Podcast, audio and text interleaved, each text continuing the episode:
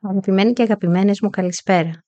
Είμαι η Χριστίνα Σαβάκη και μαζί θα πορευτούμε για το επόμενο 40 λεπτό περίπου σε μια συνεδρία βιβλιοθεραπείας κάπως ιδιαίτερη λόγω του γλυκόπικρου χαρακτήρα της. Θυμάστε αλήθεια ποιο ήταν το αγαπημένο σας παιχνίδι όταν ήσασταν παιδιά; Την πρώτη σας μέρα στο σχολείο; Τη γιαγιά να σας αφηγείτε παραμύθια; Το πρώτο αθώο φλερτ στο γυμνάσιο; Αν στην ακρόαση των παραπάνω μόλις σας ξέφυγε ένας μικρός αναστεναγμός ευχαρίστησης αλλά και μελαγχολίας ταυτόχρονα, μάλλον αισθάνεστε νοσταλγία. Το περίπλοκο και αντιφατικό αυτό συνέστημα θα είναι το αντικείμενο της σημερινής μας συνάντησης. Το παρελθόν του καθένα μας κατοικείται από πλήθος εικόνων, αντικειμένων, προσώπων, γεγονότων, προσδίδοντας μοναδικότητα στις αναμνήσεις και τα βιώματα και γράφοντας έτσι την προσωπική μας ιστορία. Η νοσταλγία είναι ένα συνέστημα πολύ πιο σύνθετο από τα βασικά συναισθήματα όπως είναι η χαρά, η λύπη, ο φόβος ή ο θυμός. Και αυτό γιατί ποικίλει όχι μόνο από άτομο σε άτομο, αλλά και από στιγμή σε στιγμή. Δύο άτομα μπορεί να αισθάνονται εντελώς διαφορετικά ενθυμούμενοι παραδείγματος χάρη τα σχολικά τους χρόνια, αλλά και στο ίδιο άτομο μπορεί η ανάκληση της ίδιας ανάμνησης να προκαλεί διαφορετική αίσθηση ανάλογα με τη φάση στην οποία βρίσκεται. Η νοσταλγία χαρακτηρίζεται από μια ευχάριστη αλλά συχνά παραποιημένη ή εξειδανικευμένη ανάμνηση ενός ατόμου ή ενός τόπου και από το αίσθημα απώλειας και έλλειψης που ακολουθεί τη συνειδητοποίηση πως κάτι χάθηκε οριστικά. Από όλα μπορείς να σωθείς, εκτός από την νοσταλγία για κάτι πολύ μακρινό που δεν το θυμάσαι, γράφει ο Τάσος Λιβαδίτης. Κάτι που επιβεβαιώνει στην ομώνυμη αριστοργηματική ταινία του ο Αντρέι Ταρκόφσκι δίνοντας με χειρουργική ακρίβεια το στίγμα αυτού του έντονου και πολύπλοκου συναισθήματος, όταν κατά τη διάρκεια του ταξιδιού του ο πρωταγωνιστής βιώνει την καταστροφική βαρύτητα της νοσταλγίας. Να βρίσκεται με το σώμα στην Ιταλία, αλλά με το πνεύμα στη Ρωσία. Η ανάμνηση της χώρας του, της γλώσσας του, της γυναίκας του, τον στοιχιώνουν.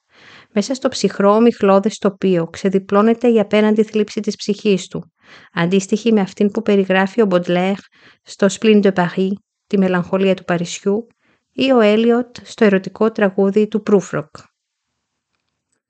Για όλα όσα έχω γνωρίσει, γνωρίζοντας τα όλα, γνωρίζοντας τα πρωινά, τα πόβραδα, τα δειλινά, έχω μετρήσει τη ζωή μου με κουταλάκια του καφέ. Ξέρω πως βίνουν θανάσιμα, πως καταραίουν οι φωνές, σε ένα δωμάτιο μακρινό πίσω από τις μουσικές. Είναι όμως ο δρόμος της νοσταλγίας πάντα μελαγχολικός; Ίσως ναι, ίσως και όχι.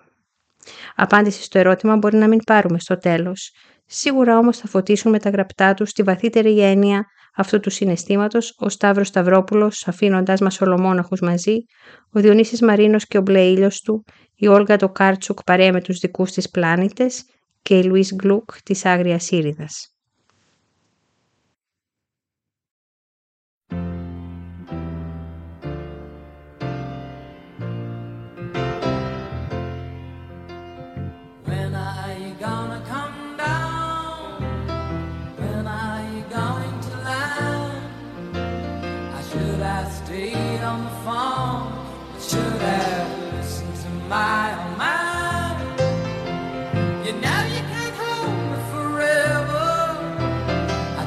sign up with you.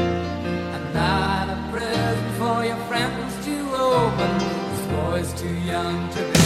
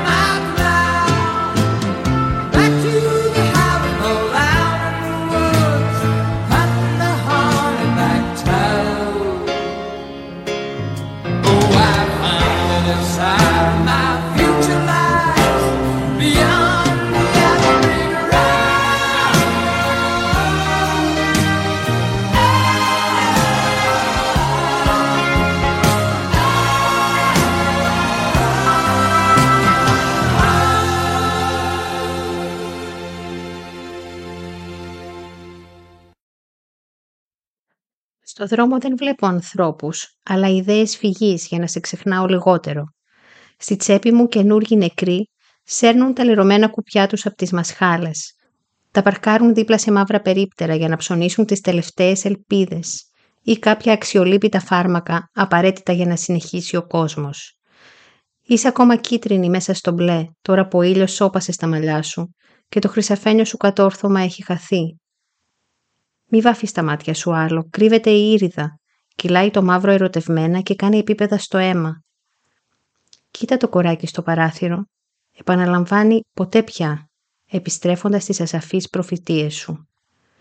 Κοίτα τα γόνατά σου, είναι αφόρετα, σαν ολοκένουρια ζάλη πάνω από το λαιμό μου. Πεθάναμε την ίδια ημερομηνία, όπως ο Σελήν με τον Χέμινγουέι. Μας κρέμασαν ένα σωρό χάντρες παντού, να μην μας πιάνει η απόλαυση. Η δική σου Ανάσταση όμως προηγήθηκε.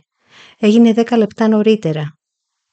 Έτσι εξηγείται το γεγονός ότι σε πλησιάζουν συνέχεια λύκοι και μυρίζουν κάτω από τη φούστα σου σαν τρελή, αναγνωρίζοντας το θαμένο μου πτώμα.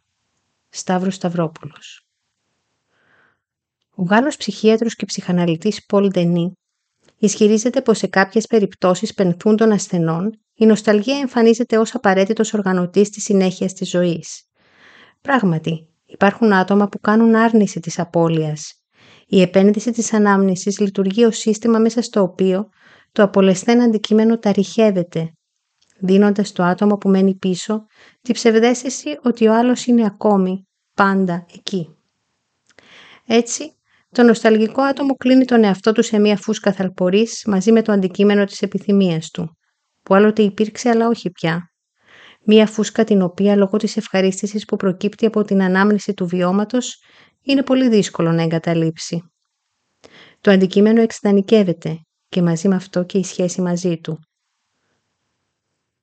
Ο νοσταλγικός μένει πιστός στο αντικείμενο που αρνείται ότι έχασε, ιεροποιώντας την ανάμνησή του και αυτή ακριβώς η πίστη εδραιώνει την άρνηση έτσι ώστε ακόμα και αν επενδύσει σε μια νέα σχέση να μην δίνεται ολοκληρωτικά, αλλά για να προστατέψει καλύτερα το αντικείμενο της νοσταλγίας. Αγάπη της ζωής μου, έχεις χαθεί και εγώ είμαι πάλι νέα. Πέρασαν κάποια χρόνια. Ο αέρας γεμίζει από κοριτσίστικη μουσική. Στην μπροστινή αυλή η μιλιά κατάστηκτη από άνθη. Προσπαθώ να σε ξανακερδίσω, αυτός είναι ο λόγος που σου γράφω. Όμως έχεις φύγει για πάντα, όπως τα ρώσικα μυθιστορήματα, λέγοντας λίγες λέξεις που δεν θυμάμαι. Πόσο πλούσιος είναι ο κόσμος, πόσο γεμάτος από πράγματα που δεν μου ανήκουν. Παρατηρώ τα άνθη να κουρελιάζονται, όχι πια ροζ, μα γερασμένα, γερασμένα, ένα κυτρινό λευκό. Τα πέταλα μοιάζουν σαν να επιπλέουν στο φωτεινό γρασίδι, με ανάλαφρο φτερούγισμα. Πόσο ήσουν ένα τίποτα, έτσι που αλλάζεις τόσο γρήγορα σε μια εικόνα, σε μια οσμή. Βρίσκεσαι παντού, πηγή σοφίας και οδύνης. Luis Gluck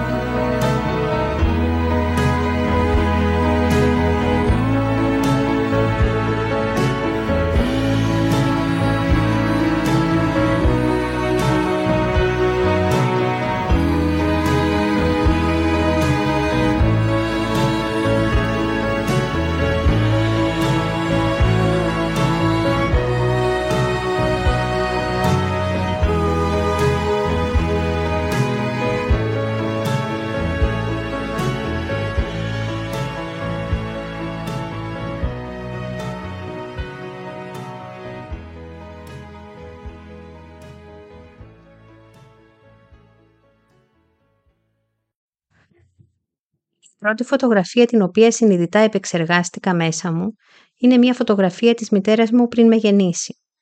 Δυστυχώς, πρόκειται για μια ασπρόμαυρη φωτογραφία, πράγμα που σημαίνει πως πολλές λεπτομέρειες έχουν χαθεί αφού έχουν μετατραπεί σε γκρίζα σχήματα. Το φως είναι μαλακό, της βροχής, είναι μάλλον άνοιξη και σίγουρα πρόκειται για αυτό το είδος φωτός που στάζει μέσα από το παράθυρο δίνοντας στο δωμάτιο μια ελάχιστα αισθητή λάμψη. Η μαμά μου κάθεται δίπλα στο παλιό μας ραδιόφωνο, από εκείνα με το πράσινο μάτι και τα δυο κουμπιά, ένα που ρυθμίζει τον ήχο και το άλλο που ψάχνει τους σταθμούς. Αυτό το ραδιόφωνο αργότερα έγινε ο σπουδαίος σύντροφος της παιδικής μου ηλικίας, Από αυτό έμαθα για την ύπαρξη του διαστήματος. Το γύρισμα ενός ευαίνινου κουμπιού άλλαζε τους ευαίσθητους αισθητήρες της κεραίας που έπιαναν όλων των ειδών τους σταθμούς. Βαρσοβία, Λονδίνο, Λουξεμβούργο και Παρίσι. Μερικές φορές ωστόσο ο ήχος σαν ακόμιαζε, λες και ανάμεσα στην Πράγα και τη Νέα Υόρκη ή ανάμεσα στη Μόσχα και τη Μαδρίτη, οι αισθητήρες της κεραίας έπεφταν σε μαύρες τρύπες. Όποτε συνέβαινε αυτό, ένιωθα τη σπονδυλική μου στήλη να αναρριγεί. Πίστευα πως μέσα από αυτό το ραδιόφωνο μου μιλούσαν διάφορα ηλιακά συστήματα και γαλαξίες, κροταλίζοντας και κελαϊδώντας και στέλνοντάς μου σημαντικές πληροφορίες που όμως ήμουν ανίκανη να αποκωδικοποιήσω. Όταν κοριτσάκι κοιτούσα αυτή τη φωτογραφία, ήμουν σίγουρη πως η μαμά μου, γυρίζοντας το κουμπί των σταθμών στο ραδιόφωνο, έψαχνε εμένα. Σαν ευαίσθητο ραντάρ, διαπερνούσε τις απέραντες σφαίρες του διαστήματος, προσπαθώντας να μάθει πότε θα έφτανα και από πού. Το κούρεμα και το ντύσιμό της, μια μεγάλη λαιμόκοψη τύπου βάρκα, υποδεικνύουν πως η φωτογραφία τραβήχτηκε στις αρχές της δεκαετίας του 60. Κοιτάζοντας σε κάποιο σημείο εκτός πλαισίου, η κάπως σκυμμένη μπροστά γυναίκα έβλεπε κάτι που δεν θα ήταν ορατό σε κάποιον που θα κοιτούσε αργότερα τη φωτογραφία. Ως παιδί, φανταζόμουν πως αυτό που συνέβαινε ήταν ότι κοιτούσε το μέλλον. Δεν συμβαίνει τίποτα το πραγματικά σημαντικό σε αυτή την εικόνα. Πρόκειται για μια φωτογραφία στατική. Δεν ενέχει κάποια διαδικασία. Η γυναίκα είναι λυπημένη, χαμένη στις σκέψεις της καθώς φαίνεται, αφηρημένη.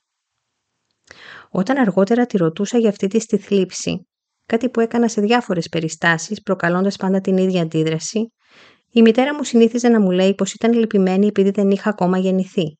Ωστόσο της έλειπα. Πώς γίνεται να σου έλειπα τη στιγμή που δεν είχα ακόμα γεννηθεί, ρωτούσα. Ήξερα πως σου λείπει κάποιος που έχεις χάσει, πως η νοσταλγία είναι αποτέλεσμα απώλειας. Λειτουργεί όμως και αντίστροφα, απαντούσε. Το να σου λείπει κάποιος σημαίνει πως αυτός ο κάποιος υπάρχει κιόλας. Αυτή η σύντομη συνομιλία κάπου στη Δυτική Πολωνία στα τέλη της δεκαετίας του 60 του 20ου αιώνα, μια συνομιλία ανάμεσα στη μαμά μου και μένα, το μικρό της παιδί, παρέμεινε για πάντα στη μνήμη μου δίνοντας μου ένα απόθεμα δύναμης για όλη μου τη ζωή. Επειδή είχε εξυψώσει την ύπαρξή μου πέρα από τη συνηθισμένη υλικότητα του κόσμου, πέρα από την τύχη, πέρα από την αιτία και το αιτιατό, πέρα από τη θεωρία των πιθανότητων. Είχε τοποθετήσει την ύπαρξή μου εκτός χρόνου, σε μια γλυκιά γυτνίαση με την αιωνιότητα. Στο παιδικό μυαλό μου καταλάβαινα τότε πως ήμουν κάτι παραπάνω από ό,τι είχα ποτέ φανταστεί και πως, ακόμα κι αν έλεγα έχω χαθεί, θα αναφερόμουν στο εγώ μου, εγώ έχω χαθεί, η πιο σημαντική και παράξενη ακολουθία λέξεων στον κόσμο. Έτσι λοιπόν, μια νεαρή γυναίκα που δεν υπήρξε ποτέ θρησκευόμενη, η μητέρα μου, μου είχε προσφέρει κάτι που παλιότερα ήταν γνωστό ως ψυχή, χαρίζοντάς μου τον πιο σημαντικό τρυφερό αφηγητή στον κόσμο. Όλγα το Κάρτσουκ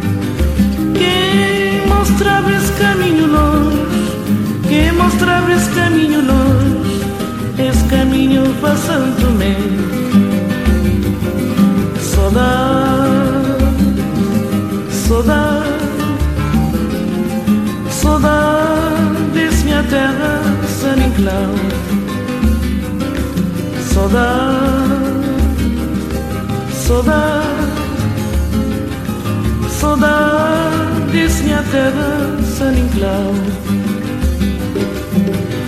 Quem mostrava esse caminho longe Quem mostrava esse caminho longe Esse caminho passando bem quem mostrava esse caminho longe, quem mostrava esse caminho longe, esse caminho passando meio. Saudade, saudade, saudade, minha terra, San Inclau. Saudade, saudade, saudade, minha terra, San Inclau. Se vou escrever, muito a escrever. Se vou esquecer, muito a esquecer. Até dia que vou voltar. Se vou escrever, muito a escrever.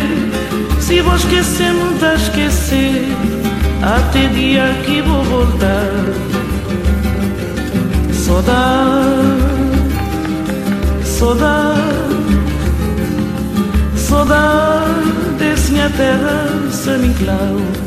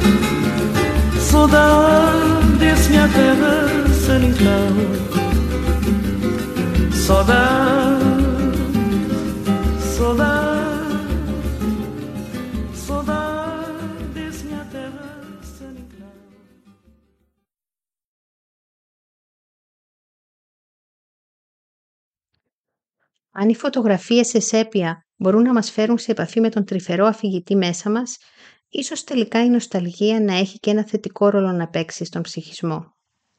Υπάρχει πάντα ο κίνδυνος να αγγίξεις κάτι που ενώ έχει συμβεί πριν από καιρό, δεν είχε ποτέ παγώσει σε σημείο αναισθητοποίησης μέσα σου. Και αν αυτό το κάτι δεν φοβηθείς να το αγγίξεις με τυχόν και σε κάψει, μπορεί εν τέλει απλώς να σε ζεστάνει, επιστρέφοντάς σου ένα πιο ευαίσθητο και πιο ανθρώπινο εαυτό. Η ζωή πρέπει να φτιάχνεται και ας ξυλώνεται κάποιες φορές. Το θέμα είναι να πράττεις, να μην την αφήνεις να σου γλιστράει από τα χέρια. Η Μαριάννα, η ηρωίδα στον μπλε ήλιο του Διονύση Μαρίνου, κάνει μια πλήρη αναθεώρηση του παρελθόντος της τη στιγμή που το παρόν της αναφλέγεται από την παρουσία του Ιάσονα. Μπορεί άραγε να τον κρατήσει εκεί, στο παρόν, γιατί τα παλιά τραύματα που κουβαλάμε καθορίζουν τις σχέσεις μας; Τον φανταζόταν να έχει μακρύνει τα μαλλιά του, να έχει αφήσει μουσι, να έχει αλλάξει μάρκα τσιγάρων, να μην πίνει πια ουίσκι αλλά τζιν. Όταν δεν βλέπεις κάποιον άνθρωπο για καιρό, όταν τον χάνεις, μέσα σου έχει παγιωθεί η τελευταία του εικόνα. Θεωρείς πως έτσι θα είναι πάντα, αναλύωτος. Ο χρόνος θα του έχει φερθεί καλά και δεν θα τον αλλάξει καθόλου. Όλοι αλλάζουν. Και αυτή άλλαξε. Εγώ, εσύ, αλλάξαμε. Αλλάζουμε. Ενθυμούμενοι το παρελθόν, φευγαλέα αλλά όχι αιμονικά, μπορούμε να ενταχθούμε πιο δημιουργικά στο παρόν. Ο ψυχίατρος Κριστόφ Ανδρέ αναφέρει πως πρόσφατες έρευνες στη ψυχολογία των συναισθημάτων κατέδειξαν πως η νοσταλγία δεν είναι απαραίτητα συνυφασμένη με τη μελαγχολία και πως βοηθάει αφενός στο να αισθάνεται κανείς λιγότερο μόνος και αφετέρου στο να έχει μια σταθερή αίσθηση ταυτότητας. Αφού, βαδίζοντας πάνω στη γέφυρα που ενώνει το τότε με το τώρα, βιώνει μια πιο ολοκληρωμένη εικόνα του εαυτού του. Η νοσταλγία, επιτρέποντάς μας να δούμε από απόσταση τη διαδρομή ζωής που έχουμε ως τώρα διανύσει, μας δίνει πρόσβαση σε χρήσιμους απολογισμούς. Γίνεται πολύτιμο καταφύγιο σε χαλεπούς καιρούς και μπορεί να οδηγήσει στο ουσιαστικό νόημα της ύπαρξης. Ίσως χρησιμοποιώντας κάποια υλικά από πετυχημένες συνταγές του παρελθόντος, αλλά και αποφεύγοντας όσα στοιχεία δεν έδεσαν, να φτιάξουμε για το παρόν τις πιο όμορφες και γευστικές παραλλαγές, έτσι ώστε στο μέλλον να έχουμε κάτι να νοσταλγήσουμε. Καληνύχτα.